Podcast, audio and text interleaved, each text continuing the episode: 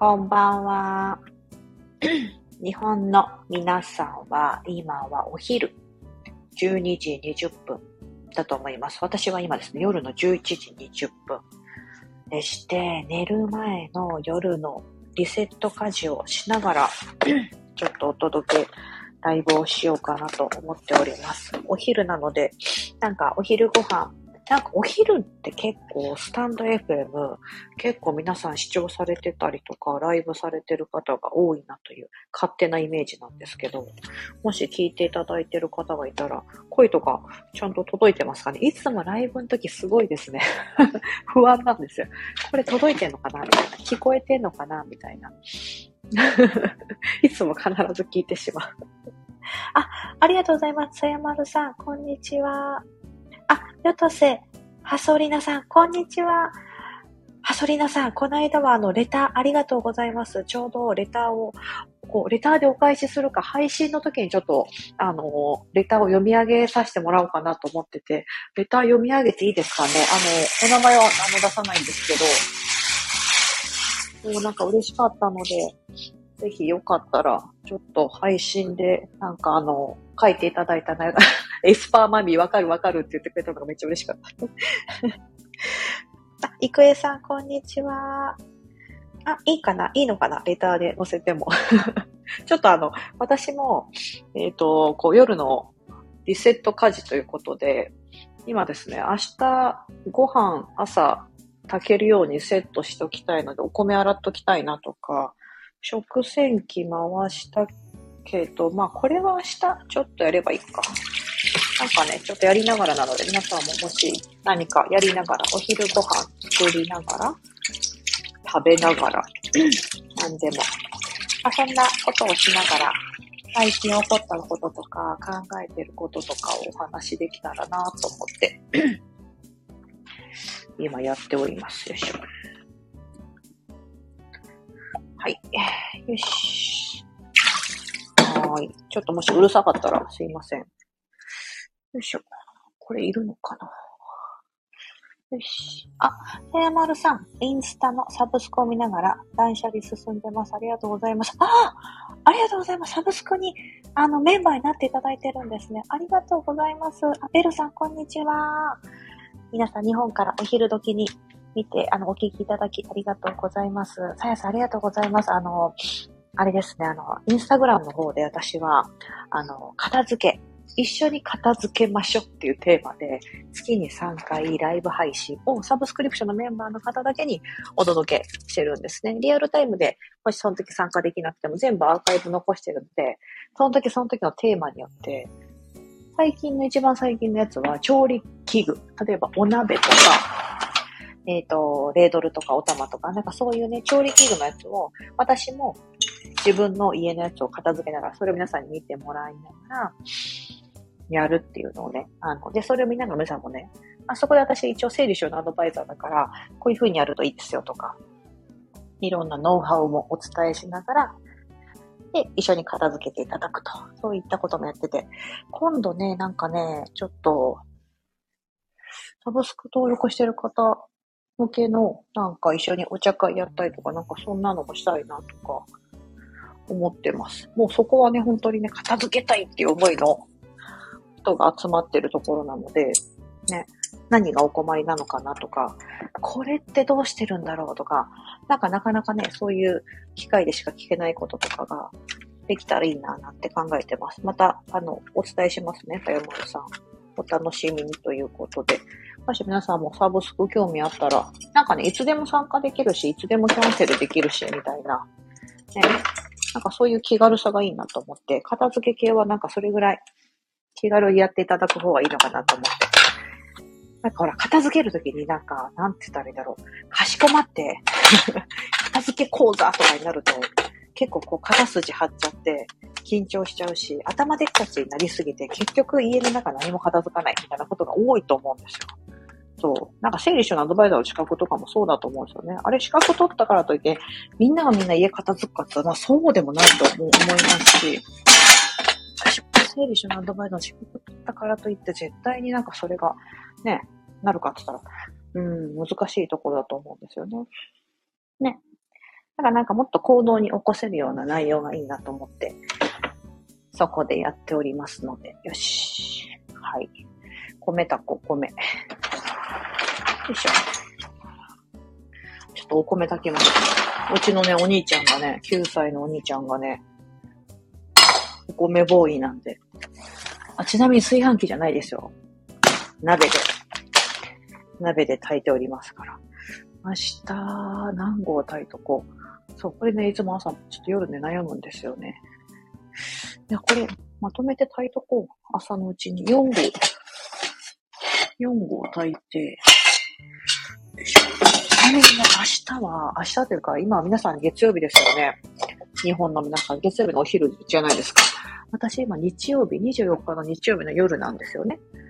で、あ、みたまちゃん、こんにちは。ありがとうございます。遊びに来ていただいて。今、アメリカね、夜なので、はい、夜の今、今からちょっとお米ね、研いで、米をセットしてから寝ようと思ってるんですけど、よいしょ。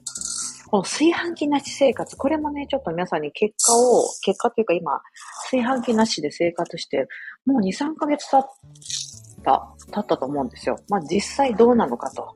で、どうやって米炊いてんだとか、いうのとかをまたお届けしようかなと思ってて、あの、まあ、結論から言うと、あの、鍋で炊いてんですよね、普通のね。もともとステンレス鍋愛用者で。で、これを普通に、いつものお鍋で炊いてるんです。別にステンレス鍋だか、どの、どれでもいけるんですよ。今日私今、4合炊こうと思ってるんで、ちょっと大きめの鍋を用意してますが、普通にざるとか、もうなんかめんどくさかったらそのまま鍋に入れて米入れちゃって、そのまま、なんかざるとか別に使わずにやるんですけど、量が多い時は洗いにくいから、これでやるんですが、今ざるでよしょよしょ洗っております。あ、皆さん遊びに来てただいのエイジさん。夜11時ぐらいですか？おー、その通りです。今ですね、夜11時24分です。日本からマイナス13時間になります。そうなんです。こんにちは。えっ、ー、と、いくえさん。頭でっかちわかります？うんうん、そうですよね。なんか資格とかね、なんかこう、片付けようと思った時にね、なんかノウハウばっかり入っちゃって、うんうん。春に引っ越しの予定があって、お少しずつ片付けないとと思ってはいるのですが、何からやるっていつも行動できない。ああ、そうそうそう、そうなんですよね。何からやればいいんだろうとか、何が効率がいいんだろうとか考え出すとなかなかね、行動できないですよね。ほんとほんと。いたまちゃんさん、久しぶりにライブ参加できて嬉しいです。ありがとうございます。そうなんか私がいつもね、ライブしてる時間帯、たまにやるんですけど、多分日本の皆さんの夜まで10時過ぎちゃうんですよ。で、こっちの朝の9時とかで、それ、その時間だと。私のとしては、なんか一日始まって子供たちがやっと学校に行ってよいしょみたいな時に あ、今ならライブできるかもとか立ち上げるんですけど、そうするとね、日本の皆さんもう寝てたりとかね、そうあんまり夜ね、あの、ラジオ聞かないって方もいらっしゃると思うので、うん。ありがとうございます。みたまちゃんさ参加いただいて。あ、エイジさん、西海岸かな？いいな。あ、ニューヨークです。ニューヨークの方なので、あのー、あっちのね、LA とかそっちのカリフォルニアの方じゃないんですけども、私は今ニューヨークの付近に住んでますので、だからね、時差が13時間。もし、そのね、西海岸の方に住むと時差が16時間まで広がってしまいますね。はいはい。ハワイとかになると不思議ですよね。ハワイだと時差が何時間になるんだニューヨークからまたさらに6時間マイナスなんですよ。だから日本からすればマイナス19時間のはず。え？確かそうだな。だから近いんだけど、日付変更線があるんで近いんだけど、なんか日日はめっちゃなんか離れてるみたいな。なんかそんな変なあれがありますよね。うん。そう。よし。よし。米大体洗えたんで、もうちょっとかな。今日は今私あの米を炊いてます。お米を炊こうと思って、あの、ステンレス、あ、すみません、ステンレス鍋のことに戻るんですけど、炊飯器なし生活して、ぶっちゃけね、全然ね、生活できてます。ほんと、あの、手放してよかったと思ってまして、あの、キッチンね、あの、広くなりますし、で、このタイマー機能がないことがすごいストレスになるかなと思ったんですけど、意外とそうでもなくて、よいしょ。そんなことないんですよ。そう、いけてて。あ、にたまちゃんさん、郁恵さん同感です。うん。引っ越しあると片付けないと、と思うけど、なかなか。うん、そうですよね。ね、郁恵さん、春にお引っ越しあるんですよね。うん、うん、うん、うん。よいしょ。そうですよね。よいしょ。あ、エイジさん、確か6時間。あ、あ、そっか。ハワイだと、日本からハワイだとそういう計算になるのかな 時差が、時差がもうもはや日本から数えると、どれぐらいの時差なんだったっけ、ハワイって。そう、ちょっともし最近ハワイ行ったよって方がいるなら、そうですよね。変な話ですね。マイナス15時間はないか。ニューヨークはマイナス13時間。あれ？え？あれ？あれ？どういう計算になるんだっけな？まあいいや、ちょっと後で調べます。今し、今調べられないから後で調べよう。よいしょ。はい。あ、そうそうそう。だからね、なんかね、その炊飯器のこととかも、なんかあるのが当たり前というか、多分そういったものって多いと思うんですよ。例えばね、今で、今でさえ、なんかそういう敷物系？マットとか、例えばトイレマットとか玄関マットとか敷かなくても、あ、全然いいじゃんっていうのが、今となったら結構ほら、常識だったりとか、みんながそういうの結構やってたり、ね、絨毯じゃ、絨毯だと洗うの大変だし、カーペットだとね、あれだから、なんかそういうジョイントマットとか、そういう風にしていろんな情報が出回ってるから、なんかその、当たり前っていう概念が覆されると思うんですけど、でも、なんか、自分の中の当たり前とか、世間一般の当たり前って結構あるじゃないですか。ね、それをなんか破ろうとするときって結構ね、情報がなかったりとか、ね、え、なくなったらやっぱ不便かも、みたいな感じでなると思うんですけど、それは多分炊飯器もそうだと思うんですよね。普通ね、日本人だったら炊飯器持ってるのなんか結構もう当たり前じゃないですか。三種の神器って昔昭和だと言われてて。あ、違う違う違う違う、なくて。白、白家電だっけなんだったっけななんかそういうのありましたよね。うん。お、さやまるさん、炊飯器卒業したいです。うんうん、なかなか踏み出せない。今晩、鍋で炊いてみようかなうんうん、そうですよね。ちょっと一回やってみるなんでいいと思います。さやまさんいいですね、いいですね。そうそう。で、なんか、いや、まだなんか、ちょっと鍋で炊くのはなと思ったら全然いいと思うんですよ。そう。なんか私もずっと思ってるんですよ。なんかその、お鍋も、炊飯器も、もともと持ってて、一回やめて、で、また炊飯器を買ったんですよ。で、その2回目に買ったタイミングは、おちびちゃんが生まれる前に買ったんですよ。もう赤ちゃんできたらなんかそんなことやってられないなと思って、そう、だから、まだこの子がちっちゃいうちは持っとこうみたいな感じで持ってたんですけど、なんかもうそれも3年ぐらい経って、いや、なんかもうそろそろいいかな、みたいな。ちょっとね、生活もね、落ち着いてきたし、まあアメリカ生活に慣れてきたしな、とか、ってなってできたので、そう。なんかね、タイミングがあるかなと思うんです。うん。あ、いくえさん、にたまちゃんさんありがとうございます。なかなかなかなか、そうそうそうですよね。あ、ほら、ニタムちゃんさんも来年春引っ越し予定ですか？かも、かもなので、うん、物減らしたいんです。自分のものはだいぶ減らしたんですが、夫は全然減らす気なしです。そうなんですよね。家族のものってね、私も今そうです。ミンスゲームやってますけど、なかなかその、やっぱ、なと今日だと20、まあアメリカ24日なんで24個なんですけど、24個やっぱいかなかったですね。今日何個だろう？なんかキャンディーとか、そういうパントリー系見たりとかして、あと冷蔵庫のチーズ？あ、もうこのチーズも食べないわとか、そう、とかなんか見て、10個、10個もいってないかな？ぐらいかしか出てこなかったんですよね。うん、でもなんか、ま、まあいいや、それでいいやっていうふうに許して、うん、る。でもその分、まあまだ後半ちょっと巻き返したい。平日になったら。でも明日ね、子供たち休みなんですよね。あのうん。うちのお兄ちゃんとお姉ちゃんだけは、明日学校休みなんですよ。ちょっとユダヤ教のね、祝日で、はい。ニュージャージー州のね、あとニューヨーク州もそうかな。あの、一部の州、アメリカ全州じゃないですけど、一部の州では明日、祝日。なんか、その、まあ、特定のね、あの、宗教のあれだから、あの、別に、お店が閉まったりとか、大々的な祝日ってわけじゃないんですけど、そう、明日ね、学校はね、パブリックスクールお休みなんですよね。残念ながら、あともみさんこんにちは、ともみさん。今、あの、夜のですね、リセット家事しながら、今、お米をね、あの、炊飯しようと思って、あの、お水、お米を洗って、お水につけてるだけですが、今日は4合、いっちゃおう。あ、でも私ね、電子レンジは未だに私手放せないんですよ。電子レンジ持ってない方いるかな？あのね、ともみさん持ってるかな？なぎささん持ってないんですよね。で、なぎささんもなんだっけな、2年、1、1、2年前に手放したって言ってたんだっけな。炊飯器もなぎささん持ってないし、電子レンジはやっぱ私は、結構もう現代社会においては結構究極だなって勝手に思ってるんですけど、そのご飯を温め直すとかいう時も、電子レンジ使わなかったらやっぱ蒸したりとかしなきゃいけないじゃないですか。うん。あとなんだ？そうそう、な、なんかな？あた、あの、温め直しかな？だからそのオーブンかな？オーブントースターとかを使って温めるときは、ね、フライとかだとそっちの方がパリってね、温まるし。あ、ともみさんやっぱりレンジうちはあります。夜なんですね。私は昼ご飯です。あ、そうですよね。そうそうそう。今お昼ご飯時で、ね、皆さん聞いていただきありがとうございます。よいしょ。今ね、ちょっと今、家事、夜家事ということで炊飯できたし、そう、明日は、明日はお弁当作んなくていいんだ。私、収録で弁当作ってるんですけど、皆さん、皆さんあれでしょ？あの、皆さん給食、お子さんいらっしゃっても、ほら、給食あるじゃないですか。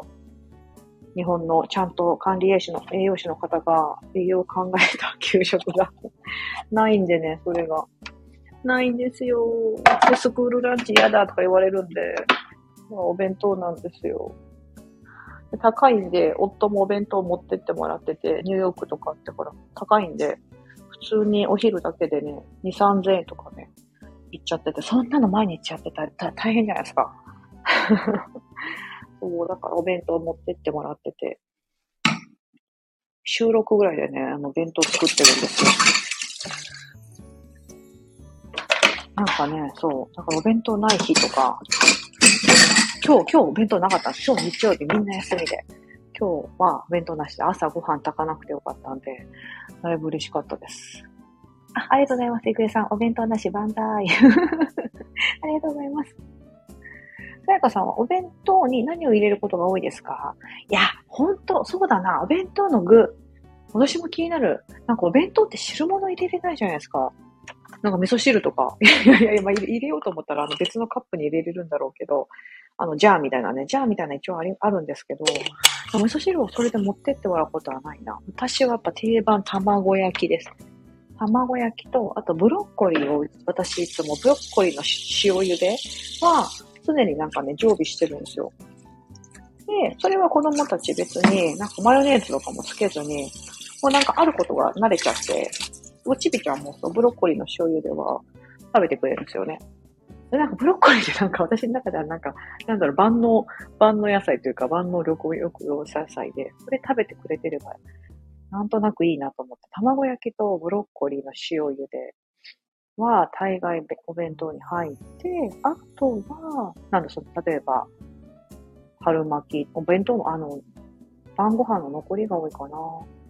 あとはサーモン、バター醤油焼きとか、朝ね、鮭鮭ですよね。あの、日本でいう鮭、サーモン焼いてとか。そんなのが多いなえ、煮玉ちゃんも週5でお弁当を作ってるんですか？偉すぎる。そっか、私がなんかそうやって私もお弁当作ってって言ってもなんか皆さん意外と作ってた。ごめんなさい。私が勝手にね。勝手に思ってました。すいません。大変失礼しました。なんか日本の、日本の皆さんなんか給食あっていいなとか思ってたんですけど、ね。そうじゃなく、別に給食とか関係なく普通にね、お仕事に持っていくとかね、ありますよね。ね。本当だ、本当だ。よいしょ。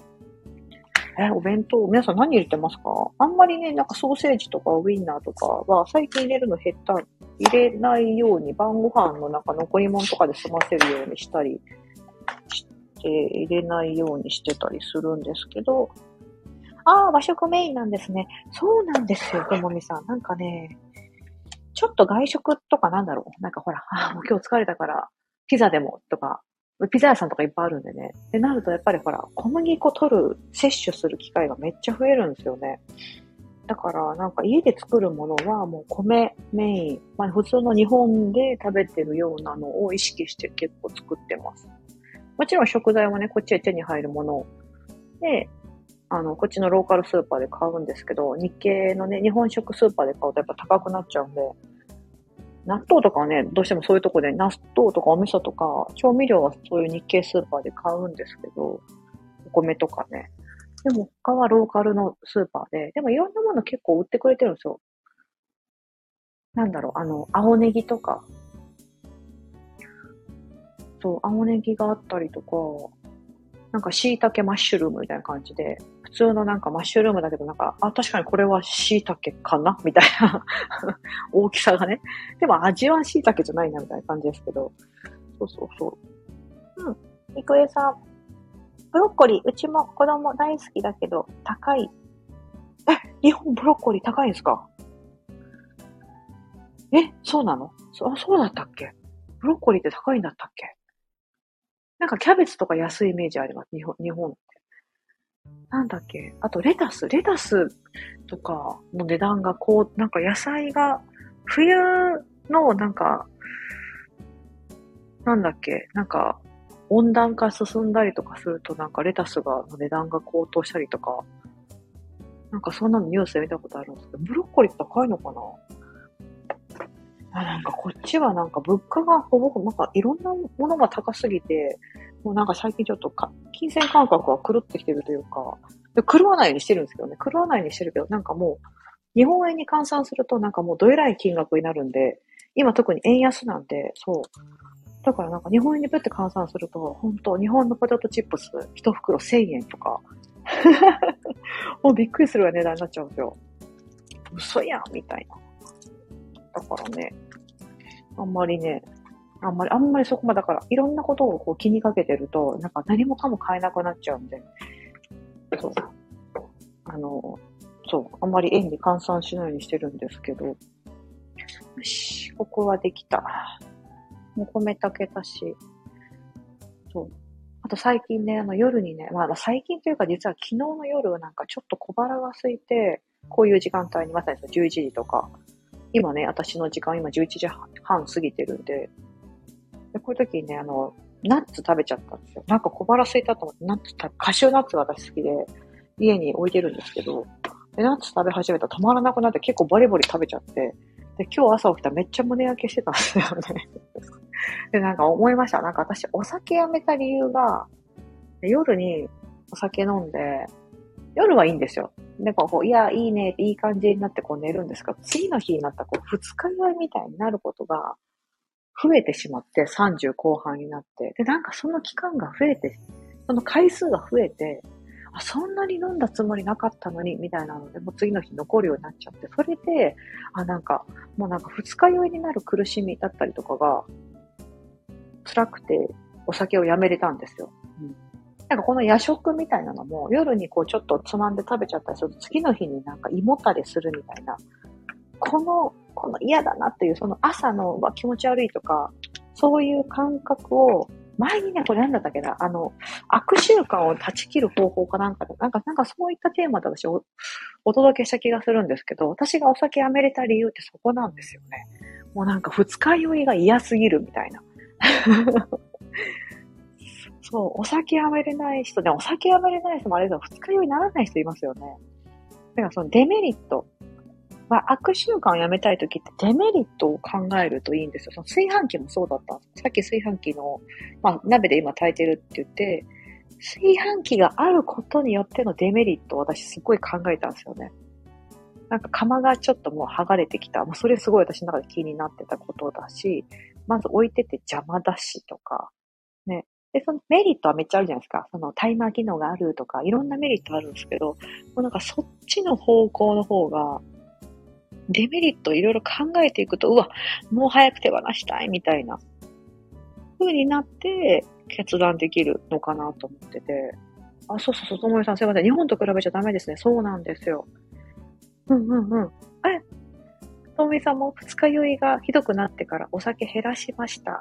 ああ、ね、そうっすね。いや、ほんとそうなんですよね。なんかその体へのダメージというか、昔は良かったけど今は、みたいな。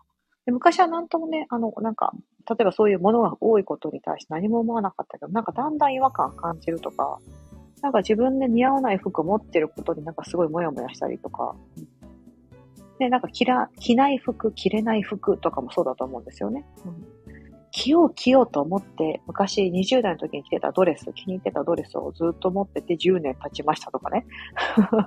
ね、10年間、10年間ずっとタンスの肥やしになってるわけじゃないですか。なんかそういうのとか、そう。あ、ベルさん。はい、炊飯器なくなれば、意外と面倒でなかったです。あ、持ってらっしゃらないんですね、ベルさんも。うんうんうんうんうん。そう、そうなんですよ。え、ほんとなんかおっしゃる通り。だからなんかね、その何かこう、いや、なくてもいいんだけどなとか、あることがストレスだなって。例えばお酒飲むことが、その、のデメリットとかもそうですし、その持ってることのデメリットが何かあるんであれば、それをすごく、なんか、それをやめたいなっていう気持ちが膨らんでいけば、なくせると思うんですよね。うんうんうん。あ、煮玉ちゃんも日頃土鍋で炊いてますが、やる気ない時は炊飯器使いたくて手放せてないです。あ、なるほど、なるほど。一回隠してみようかな。えー、それおすすめですよ。私も一回隠したんですよ。なんかもうコンセントついてて、いつでもこう炊飯できる状態になってるとつい入れちゃうんですけど、もうね、一回、ちょっとコンセントピッて抜いて、炊飯器別にコンセント抜いてもどうってことないじゃないですか。なんか冷蔵庫ってめんど、めんどくさいですけど、ね、冷蔵庫は一回ね、電気、電気切っちゃうと、中のものがってなっちゃうんですけど、炊飯器は別にどうってことないんで、抜いて、そう、手の届かないところに私隠して、で、まず2週間やってみようとか、1週間やってみようって決めて、で、それで1週間やったら、あ、なんか全然大丈夫だ。ちょ、ちょ、まあ一応保険でもう1週間とか。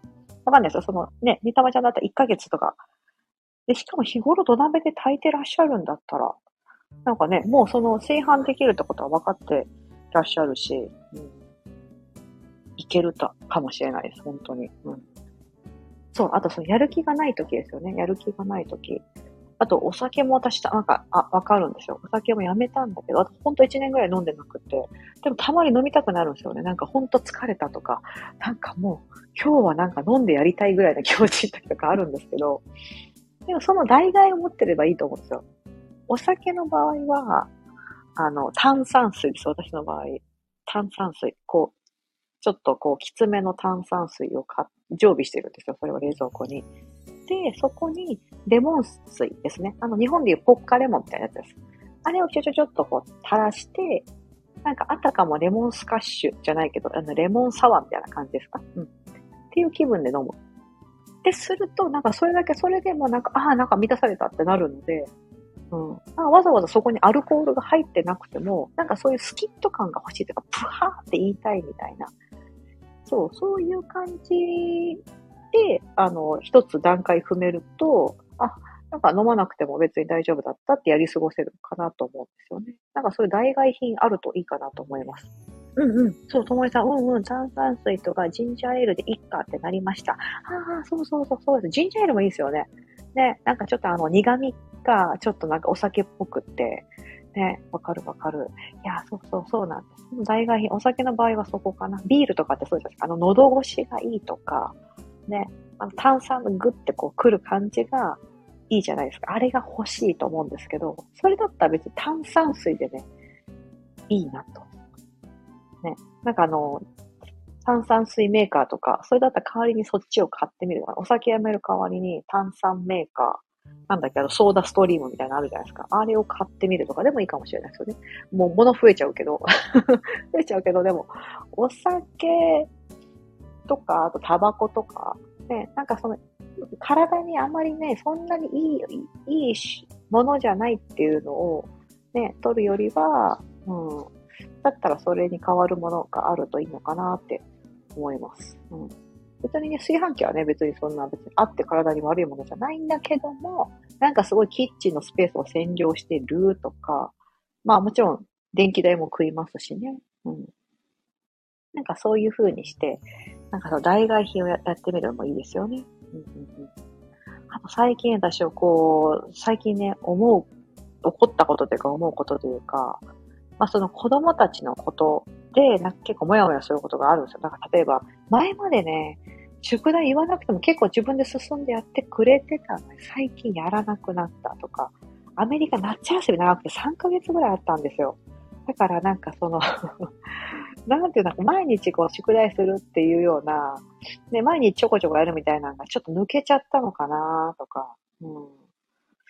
というのがあって、なんか毎日のように宿題やりなさいっていうのが、なんかすごい嫌で、でも言わないとやらないし気になるしとか、なんかそういうのですごいモヤモヤしがちだったんですけど、最近あのスレッズ、インスタのなんかあのツイッター版みたいなのあるじゃないですか。スレッズで、なんかみんなが結構よくあの、フォローしてるっていうか、なんかリツイートみたいなして、でもよく出てくるなっておじいちゃんの人がいて、なんか教育評論家の方なんですよ。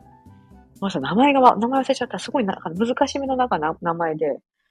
で、その方はなんか多分ずっと教育に関わってきた方で、なんかあの、有名どころで言うとあの、おぎママみたいな方いるじゃないですか。あの、ちょっとこう、お姉系の、なんかあの、その人も教育評論家だと思うんですけど、なんか、要、立ち位置的に多分ああいう感じだと思うんですけど、テレビに出てるかどうかはちょっとわかんないんですけど、なんかその人が、こう、まあ、つ、スレッズだからこう、つぶやいてるって感じになりますけど、言ってる言葉が、なんか、ものすごく、うわーみたいな、そのまさに子育て中の私とか、もし皆さんも子育てされてたらね、見ると、なんかすごく、あ、そっか、みたいな、心がふっと軽くなるというか、うん、なんかね、こう子供にいろいろ求めすぎてないですか？とかもそうだし、うん。なんか子供の気持ちは実はこうなんですよとか、今ね、一番可愛い時に、なんかその、その可愛さを親としてなんか楽しめてないんじゃないですか？みたいなね。まだまだ幼くて、うん、可愛い時に、でも、なんかああしてほしい、こうしてほしいっていうような気持ちが強くて、うん。ね、ついつい、でもそれが親としてもなんか言ってもやってくれないとか、子供としてもいや、そんなに求められてもみたいなとか、うん。っていうね、こういう、あの、すれ違いみたいなのが、多分まあ原因なんですけど、もやもやの。うん、でもなんかその人を最近、ちょっと、その人の言葉を聞いて、あ、そうだなと思って、いろいろとね、あの、私はなんかやっぱどっちかと子育て苦手な方なんですよね。片付け好きだし、その物捨てるとか得意な方なんですけど、うん。でもなんか対子供、ね、3人いるくせに何言ってんだって話なんですけど、対子供っていう風になるとですね、結構、皆さんどうですか？なんか子育てで悩むことありませんか？もう、うん、なんか、さっきだ、あの、なんかほら、引っ越しされるから、自分のものは減らしてきたんだけど、ね、相手が、まあ、パートナーでる夫が減らす気ないです、だったりとかもそうですし、要はその同じ家族であったとしても、ね、また違う、その相手ですよね。いくらね、血を分けた子供であっても。あ、そう、ともみさんありがとうございます。共感いただいてる。そうですね。ついできない部分を見ちゃいますよね。そう、そうなんですよね。なんかね、今直してあげないと、みたいな感じで、また将来苦労するんじゃないかとか、ね、なんかその、それで友達を傷つけちゃうんじゃないかとかね、そんななんかちょっと悪気ない一言とかでね。そう。あ、育英さんありがとうございます。深いですね。育児は十人十色ですからね。答えがない。そう。ほんとそうなんですよ。そう。だからなんかその私が見つけたその、すいません。ちょっと教育評論家の方の名前忘れちゃったんですけど、その方が言ってることは、うん、もうなんかその、何かしなければいけないこともないし、うん、子供の時は、その本当子供が毎日、あ、もう今日楽しかったなみたいな。っていうぐらい能天気に育ててあげるぐらいがちょうどいいですよ、みたいなのが、なんか根底に書かれてて、わーって思うんですよね。でもなんかついついなんかね、あの、何ですか。ちっちゃい時は、ただそれこそなんか、うちもおちびちゃんが3歳だから、3歳とかだと、なんかもう、こ、字書けないのが当たり前だし、なんだろう、1から10まで数えれたら、わあ、すごいみたいな そんな感じじゃないですか。ね。ね、だからなんだろうな。この時って、あの、ね、もちろん発育が気になることもあるかと思うんですけど、なんかその勉強ができないからどうとか、なんかそういうとこじゃなく、ないと思うんですよ。うん、でもだんだん、小学校とかあると義務教育とかになってきて、しかもそれが高学年とかに、ね、なんかなってくると、だんだんほらね、あの、算数とかも難しくなってくるしとか、国語とか、なんか字の綺麗さとかもそうだし、まあ、点数で出てくるしとか、で、周りの子たちとのこのね、感じとかもそうだし、ね、なんか、ちょっとこう、そういう時ってもう絶対皆さん、絶対ぶち当たりますよ。私も今やっぱ上のお兄ちゃんとお姉ちゃんやっぱそういう年齢に入ってきたんで、ああ、こういうことかと。なんか別に本人たち思春期がまだそんなになくって反抗してくるっていう感じじゃないんですけど、なんかそういう勉強面みたいなとこって、ああ、やっぱり私も悩むんだなっていうのをね、感じました。そういうのあんまり気にしない方かなと思ってたんですけど、うん。え、ベルさんそうなんですね。終わっちゃったから子育ては懐かしいけど、ああすればよかったかななんてだけれど、おおらかに育てるって大事ですね。ああ、なるほど。深いな深いお言葉だなそう、私をね、なんかあの、インスタとかでもフォローしていただいてる方、結構その、もう先輩ママさん結構いらっしゃって、私がポロッとね、なんかその、いや、なんか子育て疲れましただったりとか、うん、なんかそういう育児のこととかね、悩むわ、みたいなこと言うと皆さんね、大丈夫っすよ、みたいな感じで、そう、なんかね、終わっ子育てが終わっちゃうと、なんかほんとその時期の可愛い時っていうか、なんであんな悩んでたんだろうって思うよ、みたいなこととか、うん、そう、なんかね、なんだかんだでね、あの、ちゃんと育ってくれるよ、みたいな、そう。っていうのが、もうほら、なんかお子さんがもう二十歳だよとか、ね、もう18歳でとか、ね、うん、この、この春大学卒業しますとか、なんかもうなんかそういうの、そういう先輩ママさんが聞くと、ああ、深い、みたいな。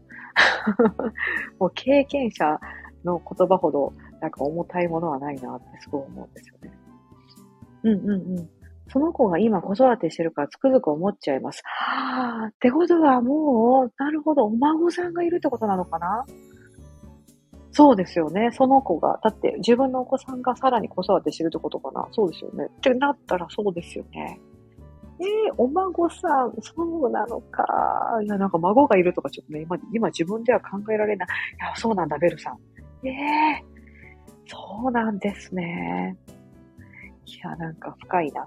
なんか、当時、その、なんだろうな、今私、おちびちゃんが3歳、で、お姉ちゃんが3歳の時、まあまだその時、ちょうど今の息子である子が、まだ多分1歳になって、あの、2歳半差なんで、上と、一番上と一番真ん中が。なんかその頃って、ね、なんかそういう3歳の子が中学校行くとか、ね、学校の高学年、小学校の高学年になるとかっていうのとか全然想像できなくて、どんな子になるんだろうとか、ちょっと街でね、小学生とかにすれ違うと、え、こんな感じでランドセルを背負うのかなとか、いろいろ想像してたことが今もう現実に起きているんですけど、今私の中ではまだみんなその中学生の自分の子供たちとか、高校生の自分の子供たちとか、ね、ましてや、今ベルさんみたいな感じで、自分の子がまたさらに子を産むみたいなのって、未知の世界なんですけど、やー、なるほどね。でもな、なってしまえば、なんか、そうだったなっていう風にして、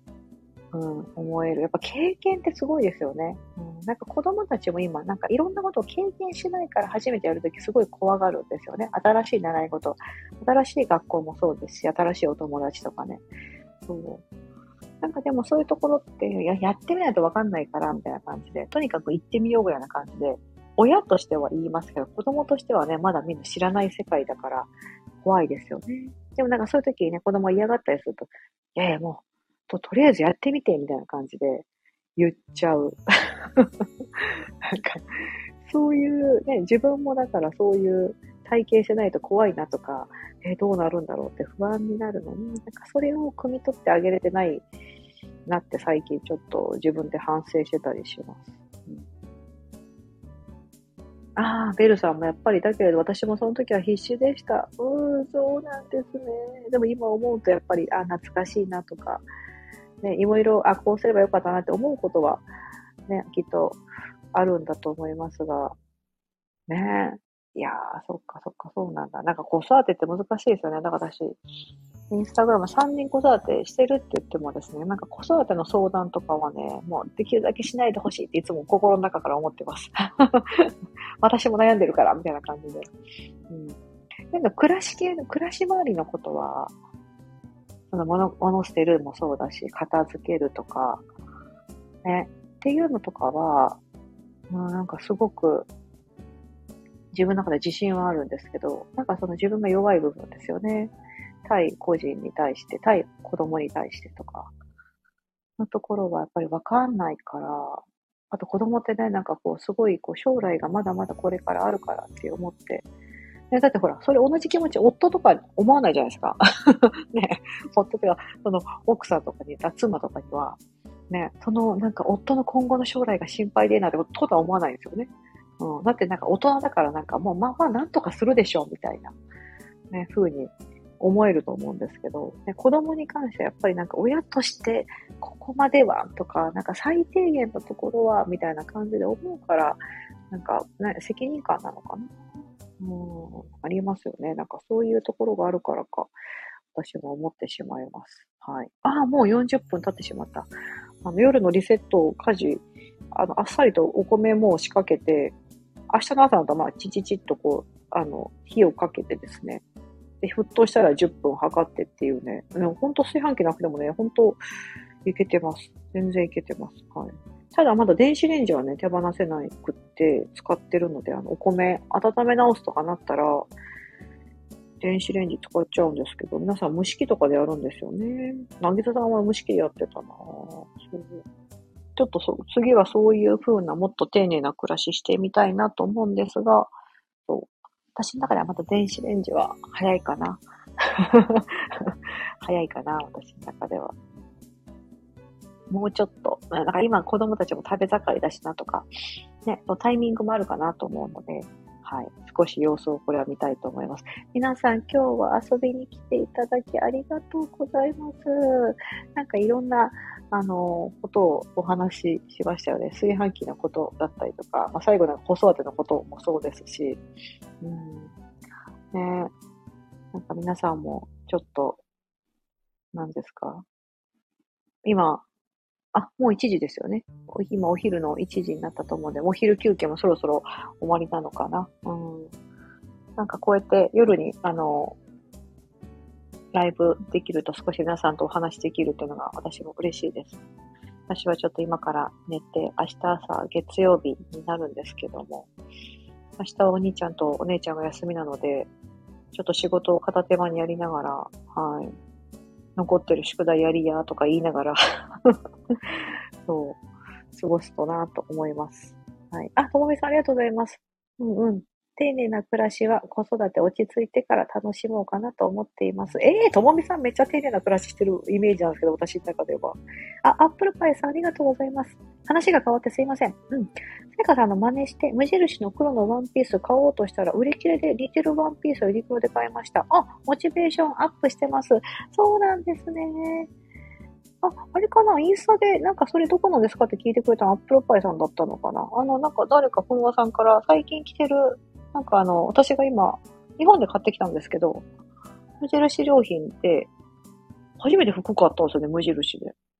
えっ、と、T シャツ1枚と、えっ、と、ワンピース、黒の、肩紐になってるワンピース。なんかすっごいゆったりしてて よくって。